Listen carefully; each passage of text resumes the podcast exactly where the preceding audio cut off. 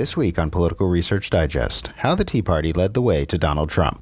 For the Niskanen Center, I'm Matt Grossman. The Tea Party that arose in two thousand nine seemed initially focused on bailouts, healthcare, and taxes. But new research suggests that the concerns about cultural change and distrust of distant elites that animated Trump supporters were also central to the Tea Party, not just in the electorate, but among activists and even for aligned members of Congress. I talked to Bryan Gervais of the University of Texas at San Antonio about his new book with Irwin Morris, Reactionary Republicanism, from Oxford University Press.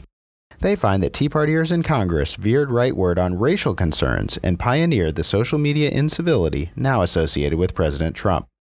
And the wider Tea Party activist and organizational network also reoriented the Republican Party, paving the way for Trump, according to Rachel Blum of Miami University of Ohio.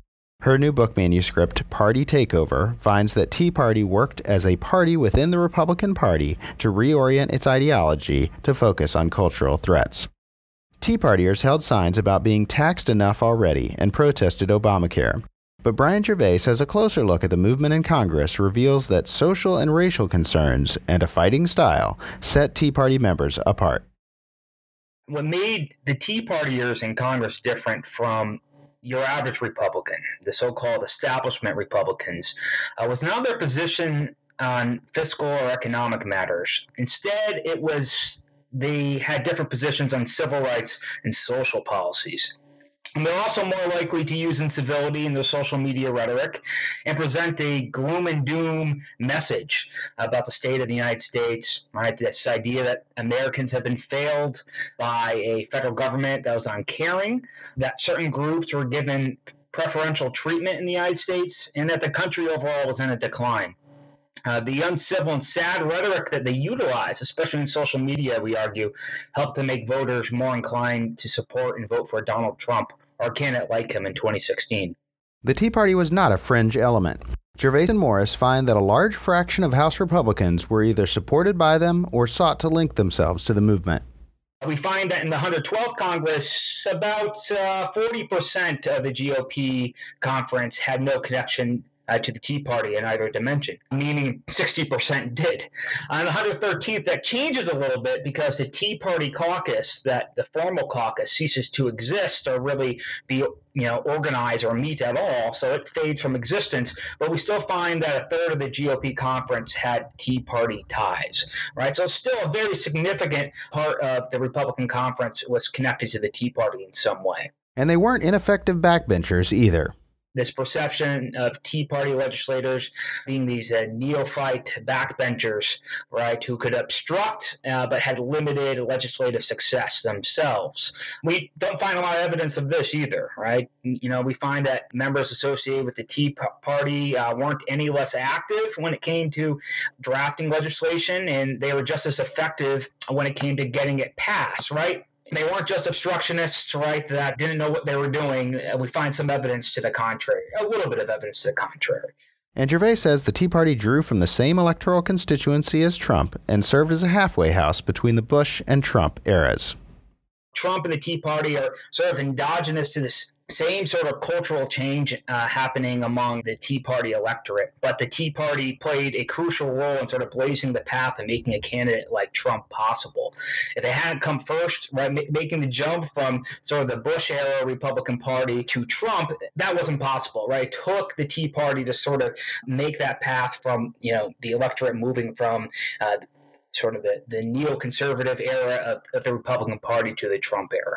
In the book Change They Can't Believe In, Chris Parker and Matt Barreto had previously shown that the Tea Party's mass supporters stood out for their racial concerns, not their economic views. Gervais and Morris finds that it was not just voters, but legislators who stood out mainly on cultural concerns. We find that no real difference between members connected to the Tea Party and other Republicans when it came to fiscal issues, right, and fiscal roll calls. However, when it came to things like uh, votes related to civil rights, by civil rights, you know, we'd be talking about things like limiting uh, the Department of Justice's ability to deal with or challenge controversial state immigration laws, limiting the D O J's ability ability to help out African farmers who were claiming discrimination, votes having to do with limiting or blocking DACA, and policies, you know, having to do with things like fair housing and wages, right? Uh, policies that disproportionately affect minority communities, right? Here's that's one area where we see some differences. Tea Party members were much more conservative, um, or voted more conservative on those issues, and we say this is in line. Only the organizational elites of the Tea Party were economically focused. In terms of the Tea Party organizations, I think they were absolutely, you know, interested in lots of fiscal conservatism. And, and this is, you know, really what their, you know, ultimate goals were, were to see, you know, fiscally conservative policy passed. Uh, but they see that, you know, the Tea Party or the Tea Party movement or the feelings of resentment in the electorate as an opportunity. And I argued it was the same case with House leadership as well. You know, going into twenty ten, the young guns, right, uh, Paul Ryan, Eric Cantor, Kevin McCarthy, and John Boehner as well, right? See an opportunity here, see energy um, that can be utilized to retake the House and, perha- and perhaps pass uh, fiscal uh, conservative legislation, right? It's sort of a means to an end. It's sort of this latent resentment here is just, you know, there to be mined and utilized, even if they don't necessarily agree with the rhetoric or, or agree with the goals of the broader, you know, of the Tea Party in the electorate. Gervais and Morris even find that Trump's tweeting style had precedent in Tea Party members of Congress when they checked these tweets for incivility. Not a huge percentage of them were uncivil. It was, you know, about one and a half percent on average in both the one hundred twelfth and one hundred thirteenth Congress, a little bit more incivility in the one hundred thirteenth Congress than the one hundred twelfth. However, even though incivility was relatively rare, there was a whole lot of variability amongst members, right? Some party Repub- or rather some Republicans were much more uncivil than other Republicans. And what we found that a very good predictor of being uncivil on Twitter was Tea Party attachment. Members like Steve King of Iowa presaged Trump in both concerns and tweet style. Steve King, member of Congress from Iowa. Just the uh, types of things he was saying, um, I think, uh, it ties into some of the stuff we'd see from Trump later, the same sort of rhetoric. You know, he, he was tweeting about illegals, and this was the term he was using, illegals uh, on a bus heading from Iowa, or heading to Iowa. He was telling his constituents, warning them to be on the lookout for illegal, unaccompanied children coming, sort of invading their homes and things like this, right? And when we get to Trump in twenty fifteen, rather, coming down the elevator of Trump Tower, you know, making the announcement about, you know, illegals coming over the border, you know, was there drugs and crime and things like this. You know, we saw this was really an echo of stuff we were seeing from, from some of the folks like Steve King as well. And he wasn't alone in that regard. We're really just talking about illegal immigrants and the stuff they were they were bringing. They also used Trumpian rhetoric about the fall of America and the need for resurgence. It's no surprise that this, you know, "Make America Great Again" message, we argue, resonates with so many Republican voters because it's very, very, you know, it's sort of the answer to um, the issues being raised by, you know, a number of Tea Party Republicans in, you know, the four or four, or four years prior uh, to, to to Trump running, right? This description of the United States that is just changing demographically and, you know, and in terms of material resources, losing on that front as well, and that it really needs to be just completely overhauled and fixed. Rachel Blum says the Tea Party should be thought of as an integrated effort to take over and redirect the Republican Party. We often talk about the Tea Party as this kind of one-off movement. It's easy to paint it as crazy or angry, um, but in reality, it had a particular political structure. It was a faction inside of a major party.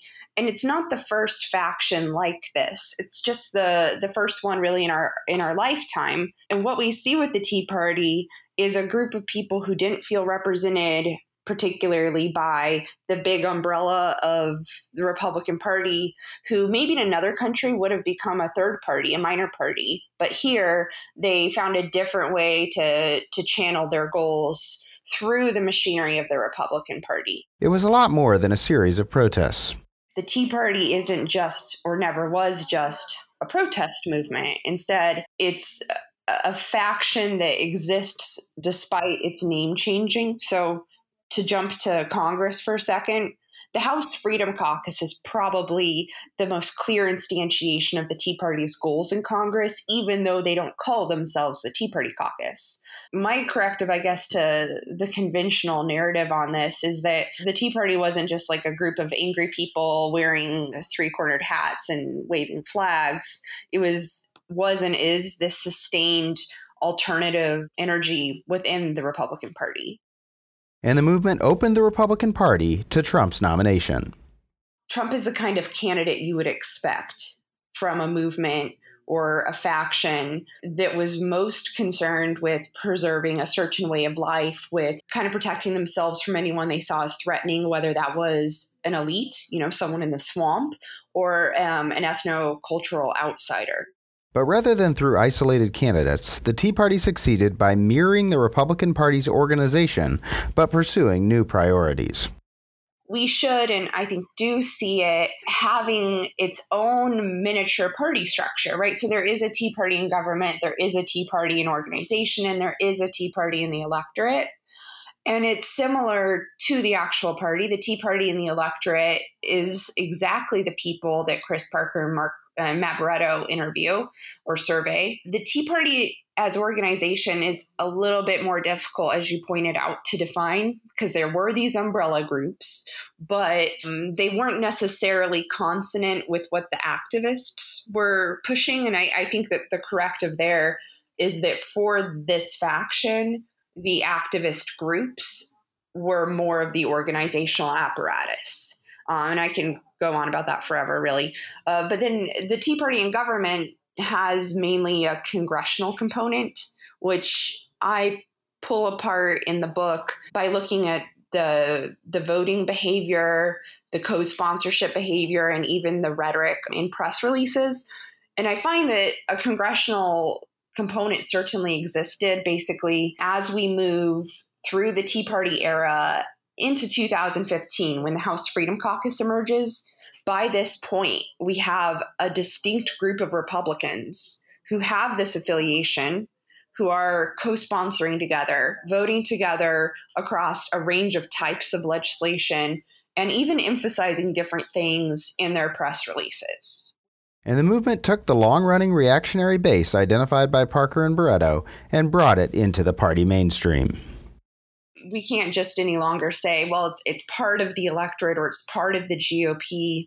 Well, now, even if it only is part of the G O P, it's the part that's in control, at least of the presidency, at least of a lot of that party's rhetoric of who insiders are now. So what I'm working on currently is arguing that this is more of an ideological renegotiation. So what you get out of the Tea Party is a shift in the Republican Party's priorities. And if we can kind of think about this in a stylized way, since the realignment that culminates in the nineteen eighties, the Republican Party has been conceived as this fusion, right, between social conservatives, fiscal conservatives, and war hawks. And left out of that narrative was a group of people that Chris Parker points to, and a lot of other people point to, as having existed for a very long time as well, which are the reactionary conservatives, the people who were the McCarthyites, the America Firsters, the John Birch Society, the Southern Democrats turned Reagan Republicans. So they've always been there.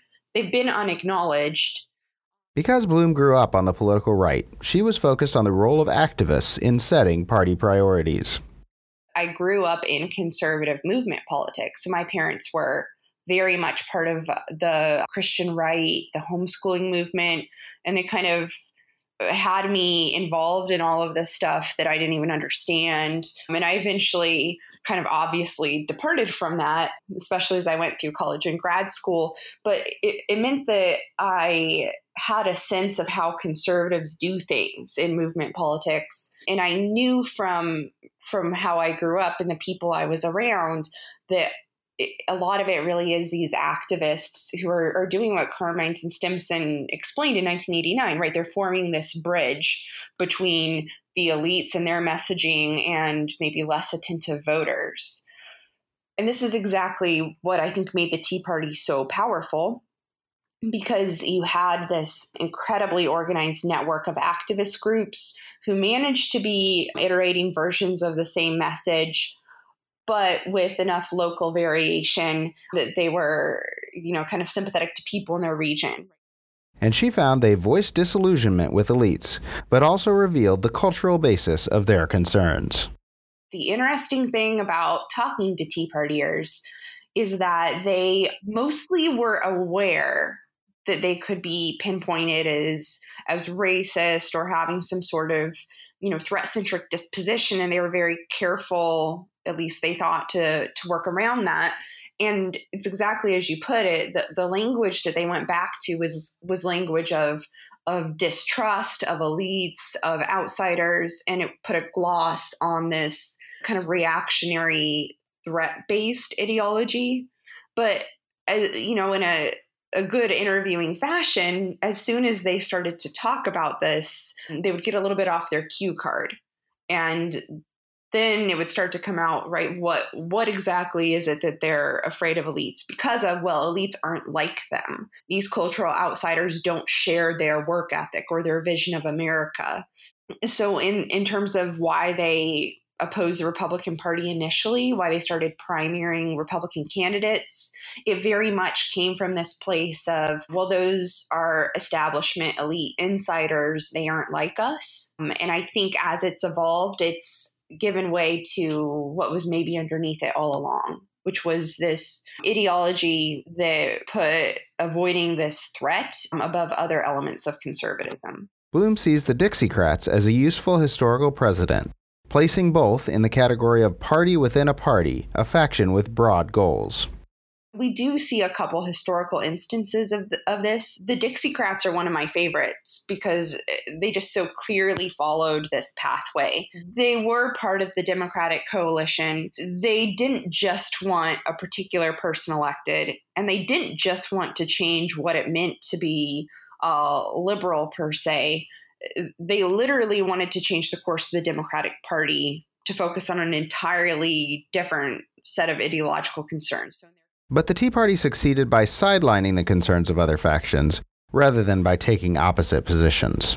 The way I'm conceiving it is not that any group within the Republican Party, any member of their coalition, has to care about one and only one dimension of their ideology, but that it's a priority structure. So it should make sense that we see the Tea Party, especially the activists who were really tied to that name, taxed enough already, emphasizing economic issues. But what's significant is that they don't just emphasize the economic issues that their movement was purportedly all about.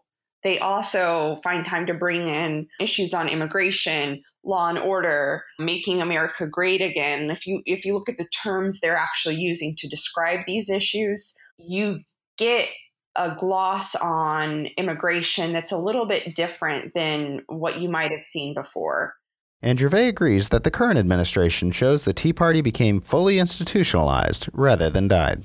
It's more institutionalized than even it was in the past, right? Even as things like the Tea Party caucus have faded, even though we don't hear members identifying as Tea Parties anymore, right? We'd say that the Freedom Caucus uh, continuing to be a factor, an important factor in con- or in the House, right, is evidence of a of, of the Tea Party still being a, a major player. And now we're seeing the Tea Party, at least in the House, even grow, right, from outside the legislative branch to the executive as well, right? There's a number of Tea Party veterans of the House who are not, who have served or are currently serving in the Trump administration. Mike Pence, the current Vice President of the United States, was a founding member of the Tea Party Caucus. So in some ways, the Tea Party Caucus probably, you know, we'd argue is at the pinnacle of its power, or the Tea Party uh, in the House is at the pinnacle. It's expanded now from the legislative branch to the executive branch as well. Gervais says the left is unlikely to match the Tea Party, as its leaders tend to police uncivil behavior.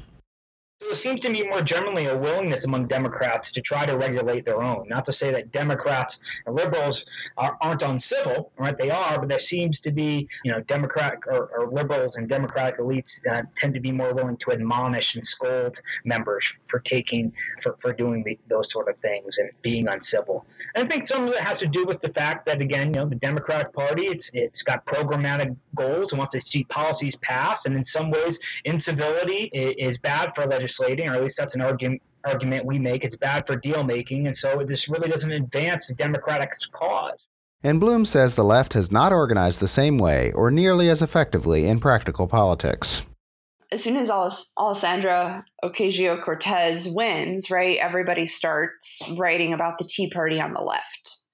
And and to me, the question is, what is the Tea Party if it is on the left, right? Like, what is this actual phenomenon that we're observing? And the problem so far with the idea of the Tea Party on the left or the Democratic Socialists being that is that it is a very personalistic uh, movement right now. So it's had a couple of magnetic individuals, uh, Bernie, Alessandra, um, a few other high profile cases, but it doesn't have what the Tea Party had, which was this factional structure that actually kind of ran parallel to, mirrored, was within, however you want to put it, the structure of their party. And what would need to happen for the Democratic Socialists to be as effective is that Tea Partiers were very, very good at working the party system. A lot of them had been members of the Republican Party more generally for a long time. They were used to going to meetings, to canvassing, to working through low profile local offices all the way up to gaming convention systems so that they could get a better arrangement for themselves. So by the time you see David Brat beating Eric Cantor, which is a similar kind of high profile episode, you already had an apparatus that was so strong that without any kind of fundraising or elite support, the seven Tea Party groups in Virginia seventh had organized this massive get out the vote effort for David Brat. Gervais sees a lesson for traditional party leaders in the Tea Party. You can provoke the base's primal concerns, but it may come back to bite you. Leaders like McCarthy, Kevin McCarthy, John Boehner, Paul Ryan, and even Eric Cantor. And we see them early on sort of embracing the Tea Party, uh, trying to utilize it. And the moral of the story is one day you're the insurgency and the next day you're the target of these, right? Because each of these individuals, to an extent, has, has been uh, stymied by, by the Tea Party or elements of the Tea Party in Congress. There's a lot more to learn. Political Research Digest is available bi-weekly from the Niskanen Center and on iTunes. I'm your host, Matt Grossman. Thanks to Rachel Blum and Bryan Gervais for joining me. Join us next time to find out how inequality and social sorting drive polarization.